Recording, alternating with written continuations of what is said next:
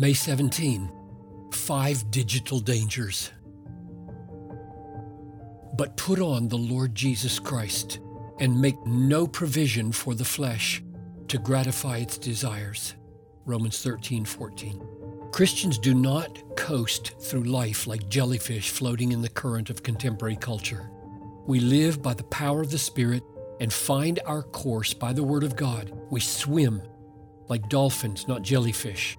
Part of that course setting and power is expressed in thoughtful engagement with the digital realities of our day. Dangers included. Here are five.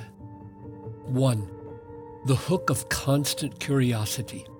Digital devices offer a never-ending possibility for discovery. Even the basic operating systems can consume hours of curious punching and experimenting.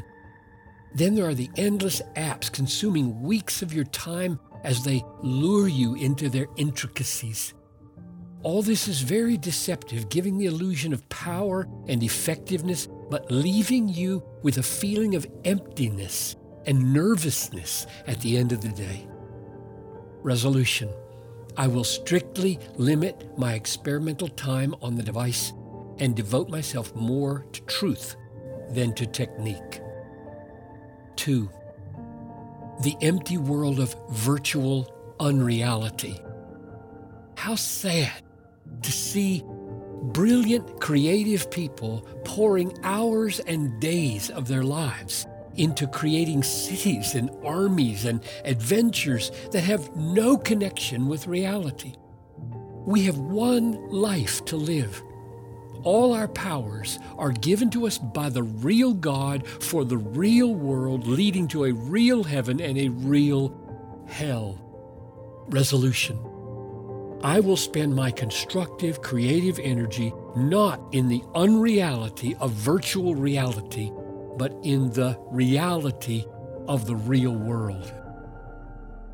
Three, personal relations with a machine.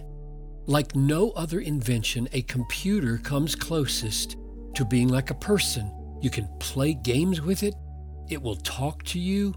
It will always be there for you. The great danger here is that we really become comfortable with this manageable electronic person and gradually drift away from the unpredictable, frustrating, sometimes painful dealings with real human persons.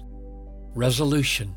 I will not replace the risk of personal relationships with impersonal electronic safety. Four, the risk of tryst. Tryst, noun, an agreement as between lovers to meet. Sexual affairs begin in private time together, extended conversation, and the sharing of soul, which can now be done in absolute seclusion through digital devices.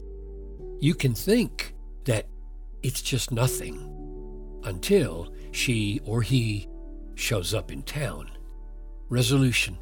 I will not cultivate a one-on-one relationship with a person of the opposite sex other than my spouse. If I'm single, I will not cultivate such a relationship with another person's spouse. Five, porn.